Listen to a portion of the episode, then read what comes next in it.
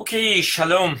And um, this week's lecture, it's uh, called The Gift of Spirituality, Embracing the True Torah Life. And um, as you know, we always start with a practical modern day issue.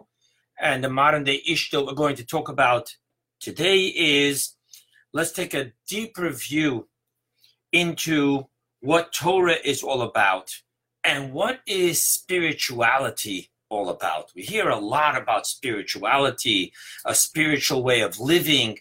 Um, what is that all about from a Jewish perspective? Perspective. Okay, so uh, that's why I wanted to go to what is Torah all about. Um, Torah, for many, is seen as the constitution of the Jewish religion. In other words, Torah is seen as a religion filled with obligations and prohibitions, which ultimately govern whether the individual is going to heaven or the opposite. Now, however, in Hasidic teachings, this is not what the Torah is all about. Rather, the Torah is God's ultimate gift to the Jewish people. Now, what I'm trying to do here is differentiate whether we look at Torah as a religion or Torah as spirituality, and spirituality and religion, as we're going to see, is not always one and the same. So, what is the gift that Torah is that God gave it to us? It's his ultimate gift, he calls it.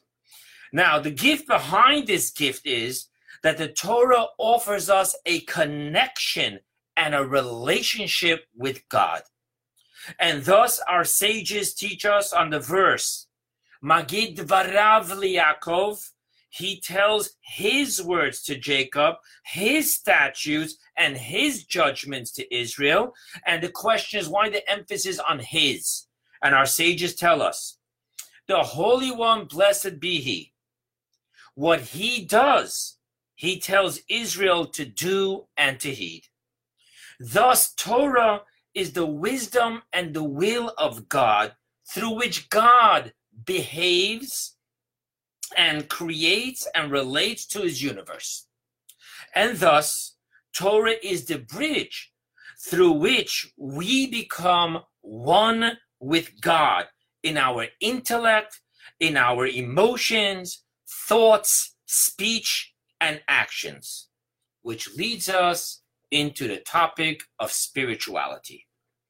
Spirituality ultimately is a binary code. Binary code means there's only two choices. Now, the binary code is simple one, God, two, ego. It's one of those two. Like the computer works on ones and zeros, that's how spirituality works. Ones and ones and zeros. God or ego. Now, I want to say before I go any further that even though spirituality is a binary code, let us not confuse binary code with black and white thinking. In other words, when we talk about the binary code of it being about God or about my ego, there is an infinite spectrum in the ratio of God or ego. In other words, my intentions in when I do something could be 100% ego and zero God. It could be 50% about God, but I also got my personal interest, my ego involved here. So there is an infinite amount in the ratio of the binary code between how much is it about God and how much is it about me. So it's not black and white. However, it is binary. Ultimately speaking, that is the definition of spirituality. Am I, is my life, is my action, is my specific, what I'm doing right now, is it about God or is it about my ego?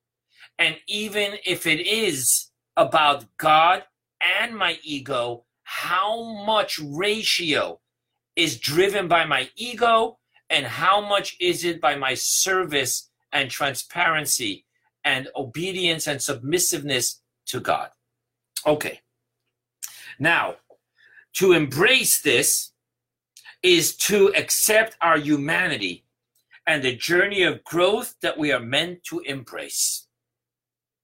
As they say, poco poco, little by slowly, I give a little bit more of my intention to God, a little less of my ego. Now, this lecture is going to explore the spirituality of Torah in levels upon levels. And the modern day issue of this lecture will then answer how we embrace this on a practical level. Okay? I always share with you where I take the lectures from. This lecture is based primarily on a mimer, a mystical teaching that the Rebbe of Blessed and Saintly Memory delivered on this Shabbat in 1969. I was just two years old. Exploring the mystical teachings of the Jews arriving at Mount Sinai on Rosh Chodesh, the first day of the Jewish calendar month of Sivan. Okay, introduction. The reason why we are discussing this topic today is because this Shabbat is called Shabbat Mevarachim. The Shabbat before the beginning of a new month, Rosh Chodesh, is called the Shabbat of blessing because we make a special prayer in blessing the upcoming month, announcing the day of Rosh Chodesh. What day of the week will it be? Not only that, but in this year, this Shabbat Bamidbar is actually Erev Rosh Chodesh. It's the eve before Rosh Chodesh. This Shabbat is the 29th of the Hebrew calendar month called Iyar, and the next day is the first day, Rosh Chodesh, the new moon of the month called Sivan. Now, as we will see, there is always a special connection between the Rosh Chodesh, new moon, and the Jewish people, as we are taught by our sages that the Jewish people are likened and we count by the moon. And there's a beautiful teaching in the Medrash how Jacob is compared to the moon, and thus all his offspring is compared to the moon. And we count. Our calendar, our year, works on the lunar cycle, not on the solar cycle. Okay? Nevertheless, there is a unique and special connection between this Rosh Chodesh coming up, which is Rosh Chodesh Sivan, Rosh Chodesh of the third month. When I say third month, I mean from the month of Passover. It's not the third month from Rosh Hashanah, which was back in September time. Okay? Now, let's see what the special connection is with this Rosh Chodesh. So the verse begins the story of the Jewish people receiving the Torah from God with, and in the third month, month of Sivan, this month, of the children of Israel's departure from Egypt, on this day they arrived in the desert of Sinai, which literally means that this is the day from when we left Egypt on the 15th day of Nisan.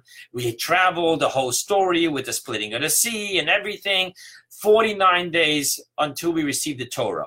Now, 45 days is when, uh, 44 days is when we reach at Mount Sinai. Now, the sages say that on this day, the verse doesn't say which day, it says in the third month on this day. What day of the month was it? So it said the Talmud tells us that this day is Rosh Chodesh. We arrived at Mount Sinai on the new moon of the third month, Rosh Chodesh.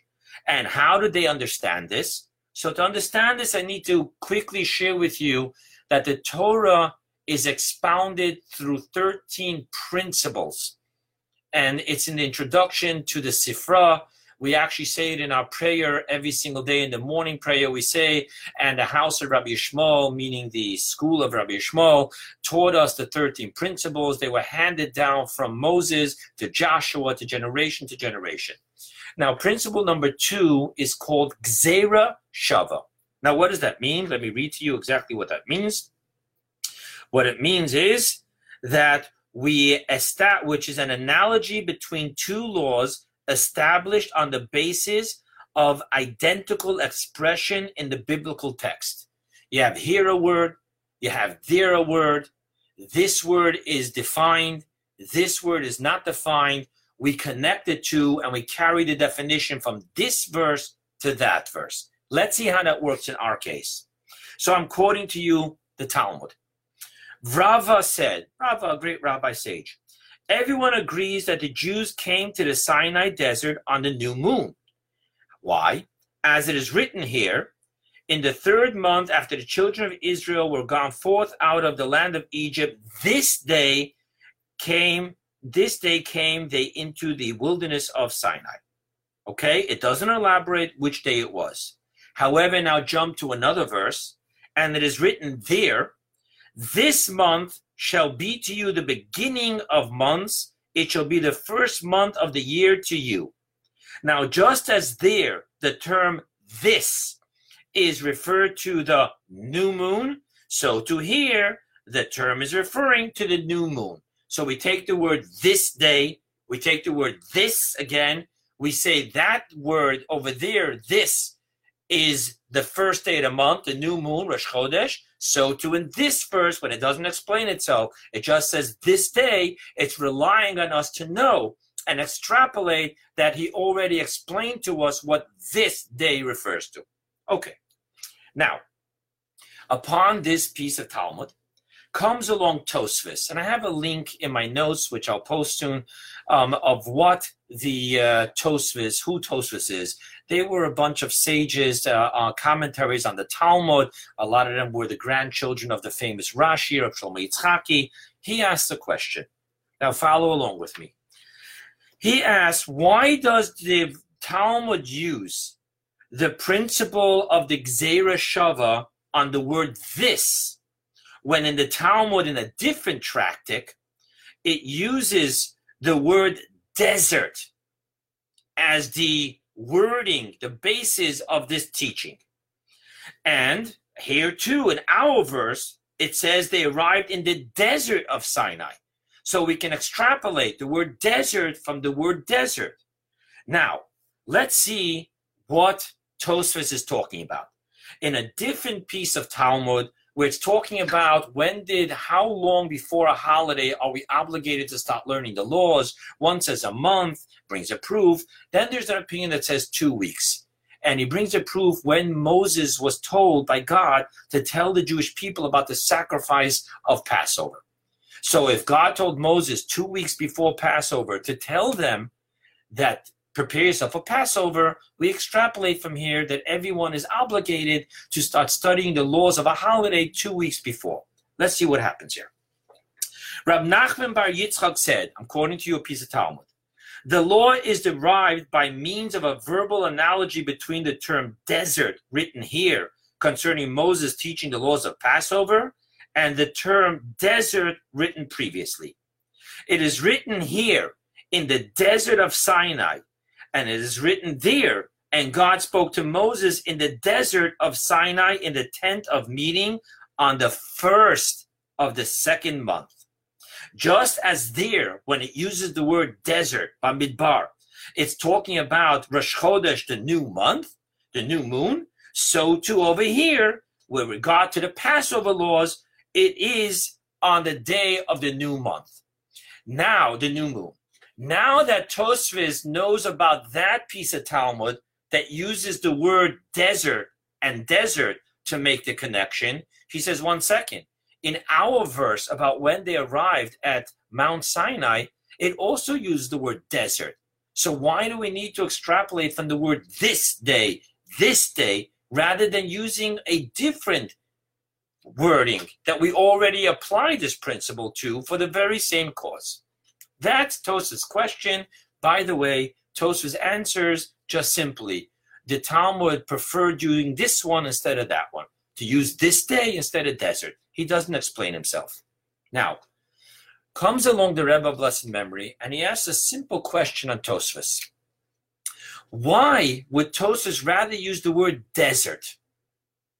By using the word this day, the Talmud is actually using the very word to define itself. It says this day. What does this day mean? If we're going to use the word desert, which is later in the verse, then the connection is desert, desert, and apply that to a different part of the verse that says this day. Isn't it much better to use the actual word this day to define itself? That's the question that the Rebbe proposes here.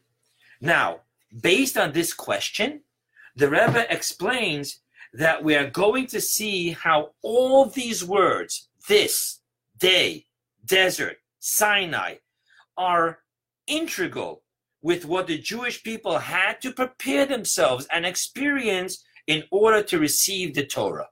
And this is where the Rebbe uses the Talmud, the Talmud and the, and the Tosfos to jump into the mystical teachings of Kabbalah and Hasidus.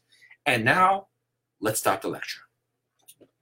So, as you know, um, I always start the lecture with giving you a list of which mystical concepts we're going to talk about, and then I'll explain them one by one, and we'll wrap it up with the practicality of the modern day issue. Okay, so people, just that you know, we're going to get intricate the different levels of spirituality, which is defined as different levels of humility. Just bear with me. Everything will fall beautifully in its place. Okay? So here we go. Number one, completion of self. Number two, Rosh Chodesh humility. Number three, desert humility. Number four, Sinai self completion. Number five, we shall do and we shall hear. And then finally, the last uh, concept, this day, desert Sinai. And let the amazement of Hasidus begin. Okay, so the children of Israel, we learn out of these verses on a mystical level that they had to go to through two preparations in order to receive the Torah. Now, what are those two preparations? So the first preparation we extrapolate from a midrashic teaching. It's uh, found in the Medrash Rabbah, the Medrash Tanchuma, and I quote to you. It says, "If it is," it quotes God as saying, "It isn't just that I should give my Torah to people with defects." Now, what is that Medrash talking about? They extrapolate from the words that the entire nation saw, and the entire nation heard, and the entire nation stood and they ask a question Is it possible within 600,000 people, just men from 20 to, to 60, and then there's the rest, the women and the kids and the seniors and the children, that there wasn't one blind, one deaf, one person who was lame and couldn't walk? Thus, we extrapolate that God healed everyone before he gave us the Torah. Now, upon this, the Medrash says, that why did God do that? Because God said it isn't just, it isn't proper that I should give my Torah to people that have defects, simply meaning physical defects. Now, in Hasidus and in Kabbalah, we apply that to spiritual defects. Thus, we are taught that from when the Jews left Egypt, knowing that God told Moses, because Moses told them, at the, that God told Moses at the burning bush that I am taking them out of the Egypt in, in order to bring them to this mountain so that they will serve me. Meaning that God took us out of Egypt in order that we should receive the Torah at Mount Sinai. Thus, in prep- they were preparing themselves in the counting of the Omer. Now, counting of the Omer doesn't apply because the, the whole laws of the wheat and the new crop doesn't apply. Thus, they tell us that the spiritual definition of counting the Omer. What is the spiritual definition of counting the Omer? And what it is is that we count 49 days. Because according to Kabbalah and Chassidut, the soul, each person, is made up of seven emotions. And each one of these seven emotions has within them seven characteristics. Thus, what we hear here is that from when they left Egypt, knowing that they were going to receive the Torah from God at Mount Sinai, they started counting in the sense of self perfection, to go ahead and fix self, self refinement. And thus, one of the preparations that the Jewish people had to go through in order to receive the Torah from God is self completion through the work of self refinement, attribute by attribute, emotion by emotion. That is one thing. That's why, on this level, another Kabbalistic twist here, that is why on Rosh Chodesh Sivan, they reached Mount Sinai. Because if you count it all, Rosh Chodesh Sivan was the 45th day of the self rectification. That means that they already completely rectified six of their emotions and the first three, which are the primary characteristics of the seven emotion. Thus, they arrived at Mount Sinai for Rosh Chodesh, on Rosh Chodesh Sivan, prepared in self completion to receive God's Torah. Now, let's talk about the second preparation. And the title is Rosh Chodesh Humility. Now, the secondary prerequisite preparation that the Jewish people needed to have is based on the opening verse of the delivery of the Ten Commandments. Let's see what that is. The opening verse is God spoke all these words saying. Now, when it says in the Torah, lemor, saying, it means le emor, you should say. I'm telling you this that you should say it to others. Thus, when God would tell Moses, and God, the verse says, and God spoke to Moses these words, saying, what it means is God's telling Moses, I'm telling you these words that you should say it over to the children of Israel. Now, that interpretation is problematic with this verse. Because this verse, God wasn't talking to someone to tell over. God was talking to all the children of Israel at, simultaneously. So God, there was no one that had to tell over the other person what God said. Take it a step further.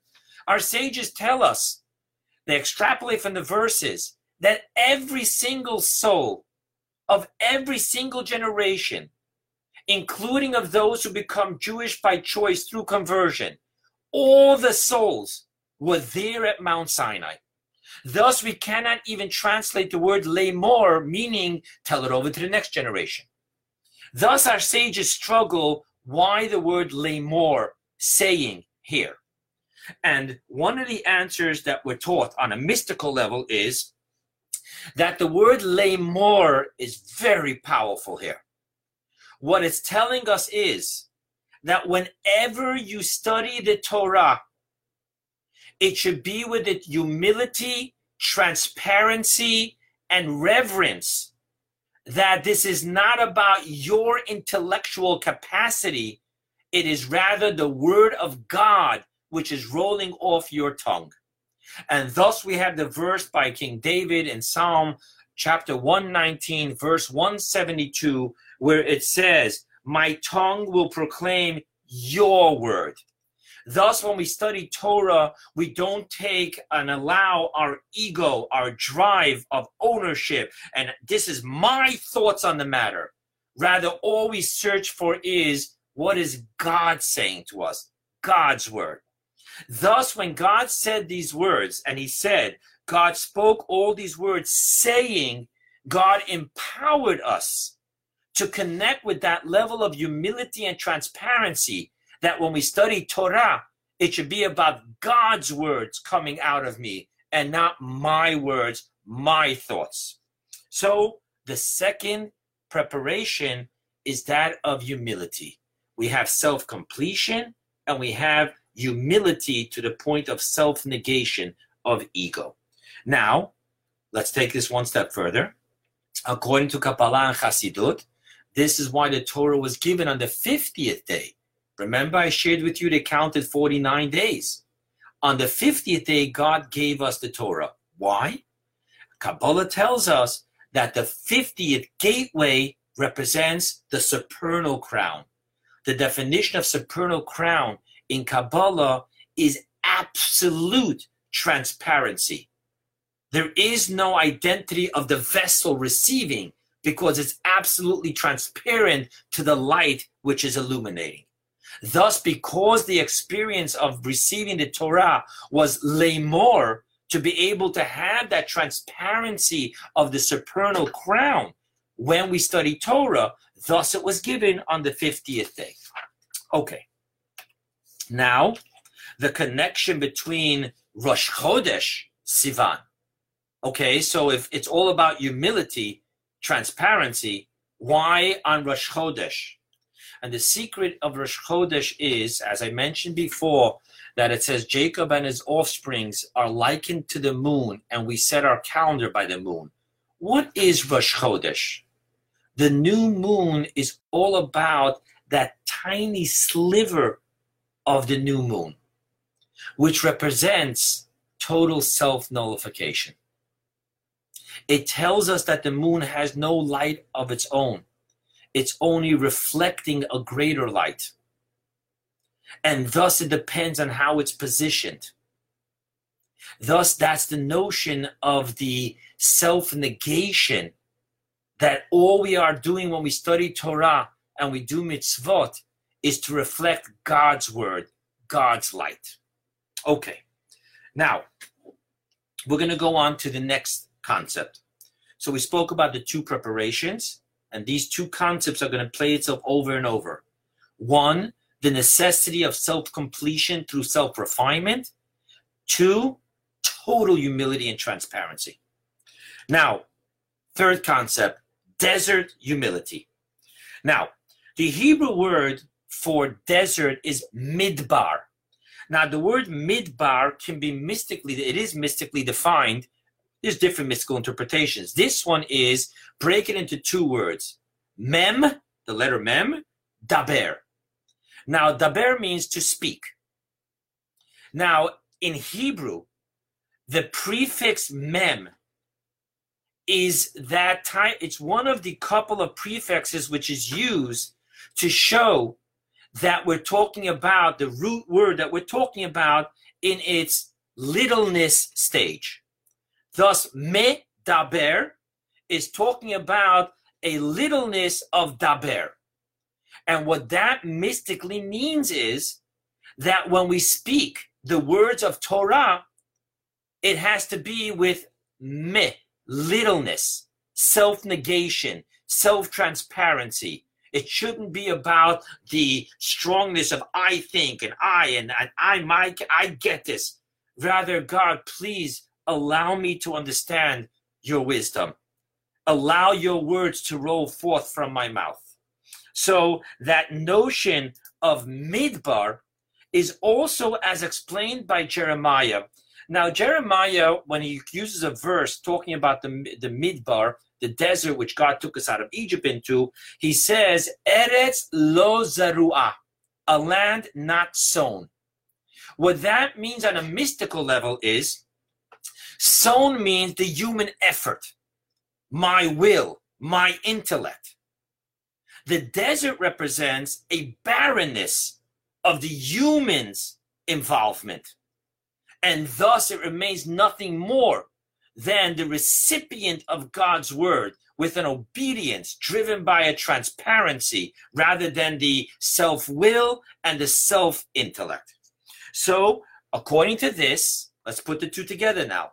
The word desert represents humility, which is the second preparation for receiving the Torah. Let's go now to the next concept Sinai self completion. The verse says, and on this day of the third month, they reached the desert of Sinai. What does the word Sinai mean?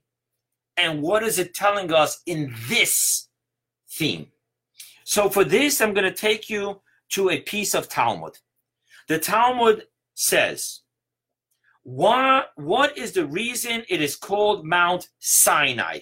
and there's different opinions, and this is no, it can't be that because it should have been that, and that. And then they come to this conclusion.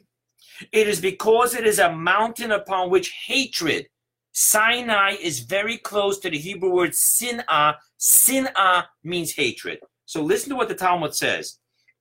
It is because it is a mountain upon which hatred for the nations of the world descended, because they did not accept the Torah. Now, on a mystical level, Hasidus always gives us the beautiful insight here. And it says as follows What is the nations of the world? Hatred came down, descended upon the nations of the world for not receiving the Torah, accepting the Torah. So Hasidus says deeper nations of the world, it's all within the microscopic world. What it means is within me, I have a Yetzer Hara, I have an evil inclination that doesn't want to accept the Torah. It doesn't want to subjugate itself to God's will. It wants to live in its will, its identity.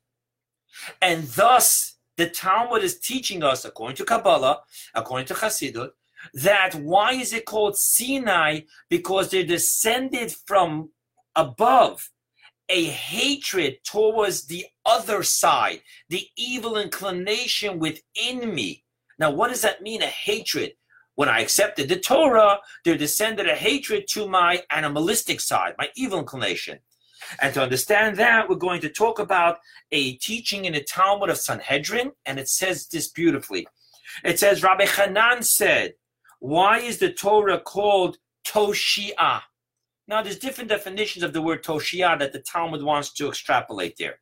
But it brings a verse in which the Torah is called in Hebrew Toshia. And his opinion is because it weakens. The word Toshia, he connects to the word Mateshet. It weakens the strength of a person who engages in its study. Why would that be? Torah is the book of life. Why would we say that it weakens the strength of the person studying the Torah? Mighty giants studied Torah. King David, King Solomon, these were warriors. Moses was a warrior. What does it say? It's weakened.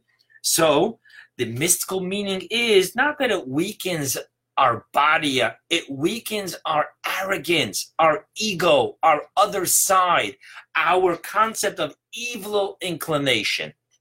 Thus, we see that the job of the Torah, which given on Mount Sinai, sinna, hatred, what it really means is that God breaks within us that spirit of arrogance, of rebellion. Thus, again, we're talking about the self completion preparation to receive the Torah through self refinement, working down our emotions. It's not about the egocentric love, it's about the selfless love. It's not about the egocentric anxiety, it's about the awe. That's what it means when it says Sinai, breaking the arrogance of the other side. Now, according to this, as I said, while the desert, Midbar, represents humility, Sinai represents self completion. Again, we have those two concepts playing over. Now we're going to go to the next step. And here it gets, it's, it's such a beautiful teaching of the Rebbe in just dissecting and then becoming so practical in what it means to be a spiritual person. At this point, we're going to explore the different dimensions of the self nullification in order to understand the coexistence of the dichotomy of this humility, transparency, and day, identity, revelation, self completion. This day. We'll talk more about how those two words are a dichotomy when when we finish explaining this. Now, and in order to do this, we're going to turn to an amazing teaching of our sages in the Talmud concerning what happened on the day before we received the Torah. So the Talmud goes through what happened on every single day. Rosh Chodesh, what did Moses do? They had to prepare themselves three days, and mikvah, and the whole nine yards. Then it says what happened on the fifth day of Sivan, the day before they actually heard God's voice. And it says that on that day, Moses asked the Jewish people, God told them, ask them if they're willing to accept it. And they answered, We will do and we will hear. Now, in the Talmud, and we're going to talk about this today, it's huge that they gave the precedence of we will do before over we will hear. Most people, uh, can you do me a favor? Uh, let me hear what you want. I don't say, yeah, I'll do it. What do you want? First, let me hear. Then let me do. Yet the Jews said, we will do and we will hear. So the Talmud tells us, I'm quoting to you the Talmud now. It says, Rabbi Simai taught, when Israel accorded precedence to the declaration we will do over the declaration we will hear, 600,000 ministering angels came and tied two crowns to each and and why whoa sorry here sorry about that every member of the jewish people one corresponding to we will do and one corresponding to we will hear Sounds like a beautiful piece of Talmud. However, the Talmud is self conflicting. First, the Talmud says that the reason for the crown was specifically because of the Jewish people giving precedence to the we will do before the we will hear. Then it talks about no, the two crowns are one for we will do and one for we will hear. Nothing what to do with the precedence. So the beginning of the statement and the closing of the statement seems to be in conflict with each other. Is it only because of giving precedence? That fact, maybe should only be one crown. Or no, it's not about the crown. It's just a mere answer. We will do one. We will stay here another two crowns. And therefore, what we're going to understand from this is that the reason why there's two crowns, let me say this in other words. The reason why we will hear earned a crown is only because it was precedented by we will do. And the reason why we will do earn the crown is only because it was followed by we will hear. And now let's understand this. Now, the, diff- the difference between the declaration of we will do and of we will hear is the difference between, and I'm going to quote you a saying from the Talmud, and we're soon going to see it. There's the acceptance of the yoke of the kingdom in heaven, which means I have to accept the yoke of God. God is my king. And then we will hear is the acceptance of the yoke of the mitzvot, God's commandments. So there's two different acceptances here. There's accepting God as my king, and then there's accepting God's commandments. Let's see what the Talmud says about this. So the Talmud is in the tractate that talks about the mitzvah of saying Shema. Hero Israel, God is our God, God, God is one. We're supposed to say it every morning and every evening, and it's made up of two primary portions. There's a third portion, but we're going to talk about the two primary portions. Now let's see what it says. Rabbi Yehoshua ben Korcha said, name of a sage, why in the mitzvah of reciting the Shema, did the portion of Shema precede that of Vahaya im Shemoah? So the name of the first portion is Shema. This name of the second portion is Vahaya im Shemoah. And he answers, This is so that one will first accept upon himself the yoke of kingdom of heaven, which appears in the portion of Shema. Do that one first. And only then, after you accepted the yoke of God, the kingdom of heaven, then accept upon yourself the yoke of his commandments, which appears in the second paragraph. So the first paragraph talks about accepting God. The second paragraph talks about accepting God's commandments. First, accept God and then accept his commandments. Okay. Now, that's the Talmud through understanding the mystical depths of these two portions and the precedence over the first por- uh, in the first portion over the second portion we will have keen insight to the we will do we will hear and the precedence of we will do over we will hear let's handle this the two portions of shema and vahaya and shemoah in kabbalah are known as the two ver- services of ebb and flow Let's talk about what this means. What does it mean to ebb and to flow? Ebb is from below to above. I'm ebbing upwards to God. Flow is I am engaging in the physical world. Now, how does this work? So, the portion of Shema, the acceptance of the yoke of the kingdom of heaven, in heaven, we are experiencing the ebb. And the simple reason is just listen to the words Hear, O Israel, God is our God, God is one. It talks about the oneness of God. And thus, when I become aware of the oneness of God, I want to leave my state of separation, egocentric, and I want to be, go up, yearn to be in the bosom of the oneness of God. So the first portion is about the ebb, from below to above. Now, the second Torah portion, which talks about the physical commandments that God is commanding us to do, that is talking about the flow. Coming back into the physical dimension of our environment and doing physical mitzvot, physical kosher food, physical giving charity, physical praying and putting on the phylacteries, physical lighting the Shabbos candles. Okay? So we have the up and the down acceptance of God, acceptance of his commandments. Now, let's go ahead and return to this concept now. Now, in order for our flow return into the physical that it should be spirituality without getting submerged in the egocentrism of our physical environment. You know, when I come back into this world, yeah, I have all the beautiful intentions of doing nothing more than serving God. And then I come across money. And then I come across power. And then I come across fame. And then I come across, you know, if I really study a lot of Torah and I become a very big rabbi, that's power, that's fame, and that's money. So, in order to protect that the flow should not be tripping and emerging into the egocentrism of the physical world, we need that the flow should be preceded and imbued by the ebb.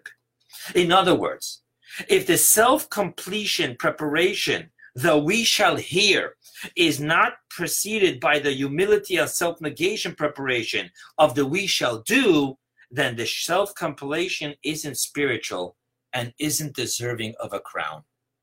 Thus, the crown of the we shall hear, the crown of the self completion in preparing myself to receive the Torah, it's only worthy of a crown if it's preceded by the we shall do, the total humility and self negation before God.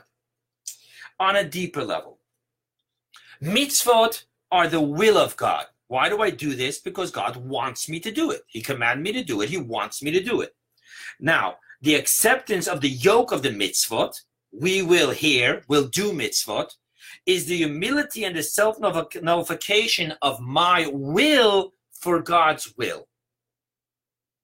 I don't want to do this. God said, do it. So I will negate my will for God's will. So it's a relationship between my will and God's will. While the acceptance of the yoke of the kingdom of heaven we will do. What does it mean when I say I accept you, God, as my God?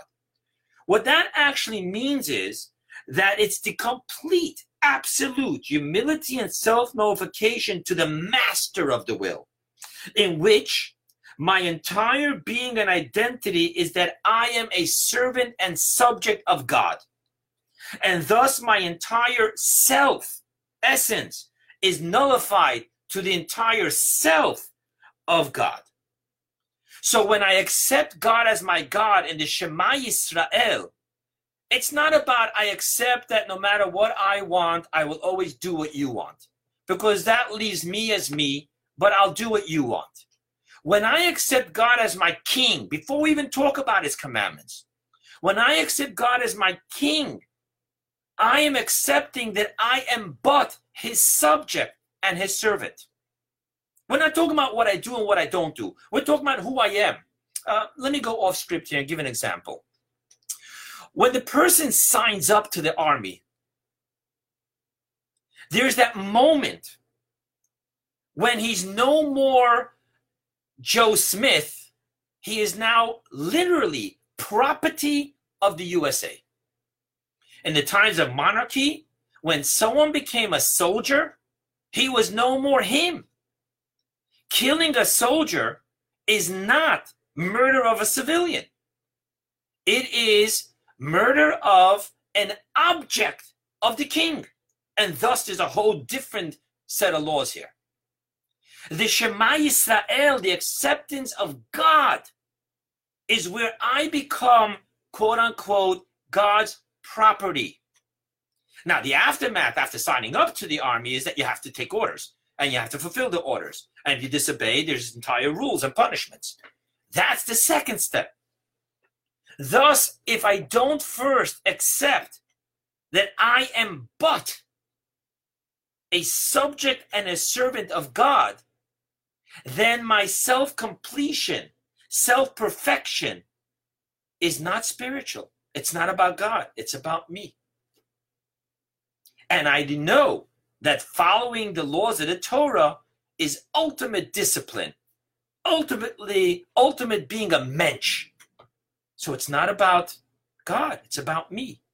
Thus, the only time where we will hear the acceptance of the yoke of your commandments is spiritual is when it's preceded by we will do you are my god i am but your subject okay let's go further then. Nevertheless there is an unprecedented humility and self-negation to god which the we will hear gives to the we will do.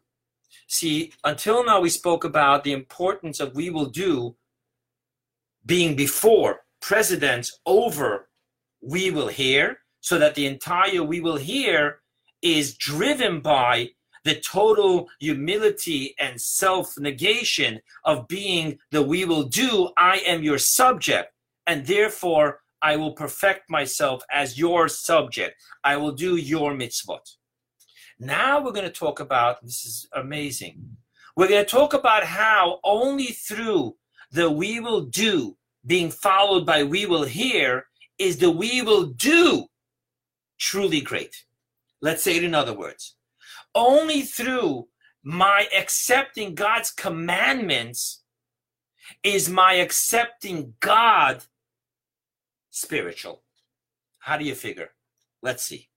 Now, when I ebb, in other words, when I meditate and concentrate on the limitations, the finite, egocentric separation and division and definition of creation and the world.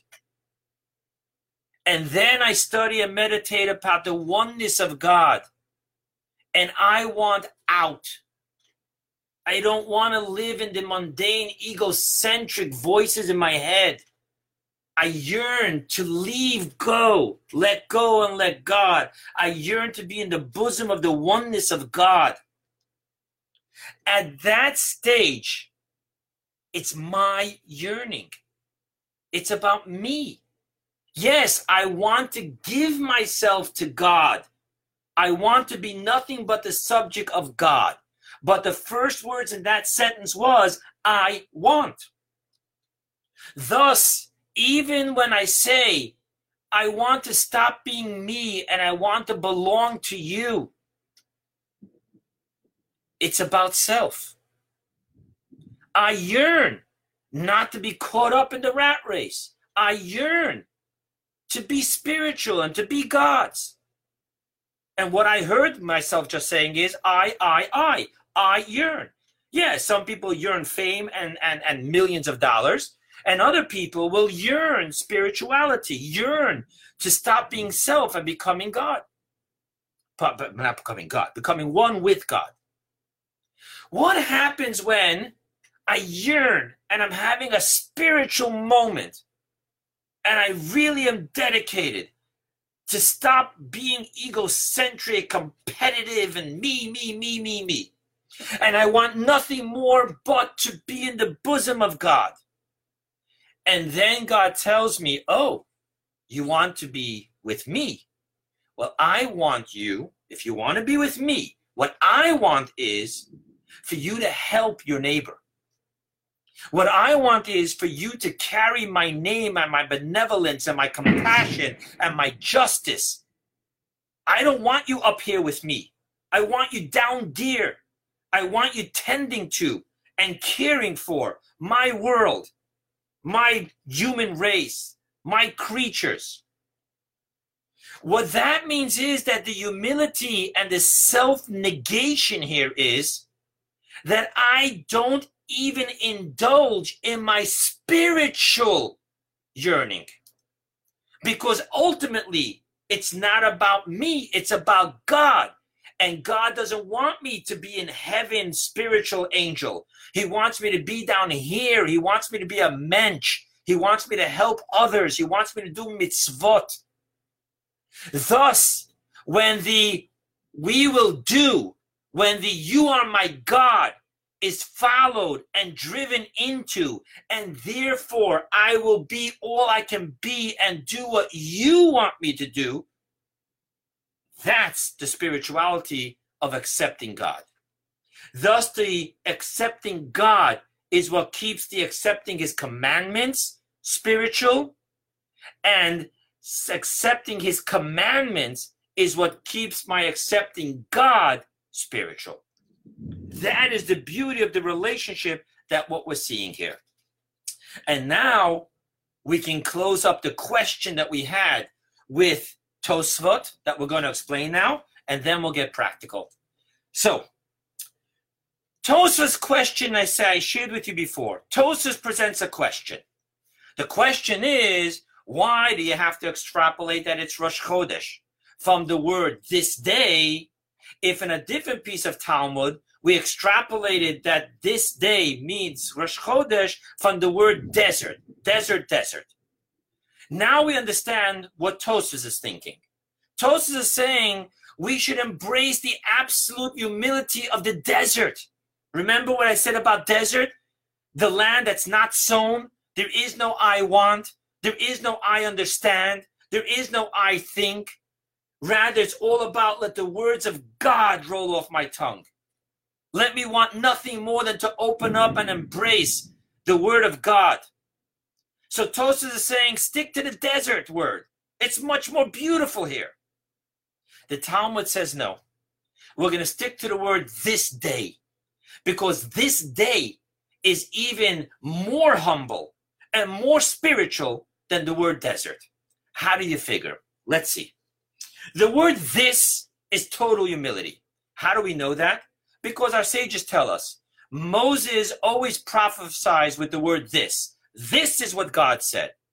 Other prophet, other prophets, all the other prophets only prophesies by the word ko. So, so is the word of God. Now, who is Moses and why did he use the word this? So we have a verse in the Torah that says, and I quote, Now this man Moses was exceedingly humble, more so than any person on the face of the earth. So we see the word this is connected with the most humble person in the entire world. Thus, the word this means God is pointing and saying, This, it's me, not you, it's me, it's my words of Torah.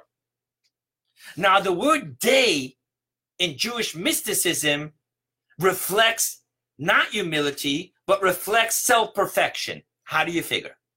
Because the word day in Genesis, it says in God called light day. So day is light, light is revelation, and in Kabbalah, light is love. Now, love is expansion or is small. Light, love is expansion. Thus, the word day is where I embrace my emotions that God gave me, my faculties, revelation, expansion. Now, when you put together the word this and they, humility and self, the self in the spiritual sense, the self completion, the self refinement, what we're having here is that the we will hear, remember, the doing should be only about the humility of the I accept God. And the I accept God should be driving, and therefore I will do what you want, God, and not what I want. Thus, the Talmud says the desert is very humble. The desert is about total self negation. But greater than that is when it's not about total self negation, it's about embracing self in the sense of total negation. It's not that I'm going to run away from self to belong to you, God. Rather, I will embrace self so that I can be a conduit for everything you want me to do. That is the ultimate definition of spirituality.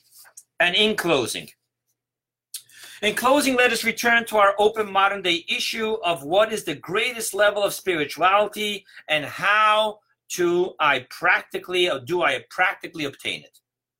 It would seem that the greatest spirituality is that of seclusion and abstinence, submerging ourselves only in Torah study, prayer, self rectification, with little to no engagement with the world issues, community issues, and the prattle of others. Yet this form of living is very conducive. Yes, this form of living is very conducive for becoming spiritual. However, it is the spirituality that the person, the ego wants. And that's the spirituality that God wants from us. God wants us to care and to tend to his world, his creatures, and his human race. God wants us to care about community and about the needs of others.